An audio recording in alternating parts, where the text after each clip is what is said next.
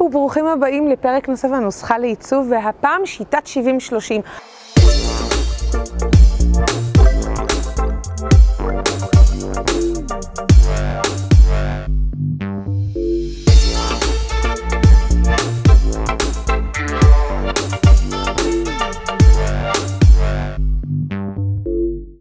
זו השיטה הכי נפלאה שעוזרת לי, אחד, לחסוך מלא בתקציב, שתיים, לתת לי המון המון שקט נפשי, ושלוש, להבין בדיוק איפה הפוקוס העיקרי שלי על הבית. ועל מה אני מדברת בשיטת 70-30?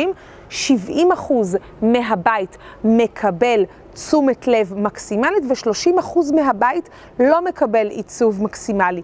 למה אנחנו עושים את זה? כי אנחנו רוצים לשמר את התקציב ואת רוב התקציב למקומות העיקריים, שהם לפי סטטיסטיקה מדדים אומרים לפחות 67% מהישראלים נמצאים באזור פינת הסלון, פינת המטבח ואזור פינת האוכל. אז אם אלה שלושת המדדים העיקריים עבורנו, אנחנו רוצים למקד את מלוא התשומת לב ומלוא הפוקוס אל המקום הזה, ושמה להשקיע את רוב העיצוב שלנו. וכך בסופו של דבר אנחנו ממקדים את העיצוב לאזור שיוצר לנו אפקט וואו, ונותן לנו מימד רחב יותר וגדול יותר, לעומת אזורים אחרים שהם פחות חשובים כמו המסדרון, או למשל המחסן, או כל מקום אחר שאנחנו לא נמצאים בו אפילו לא אחוז אחד מהמהלך היום שלנו. תחשבו על זה.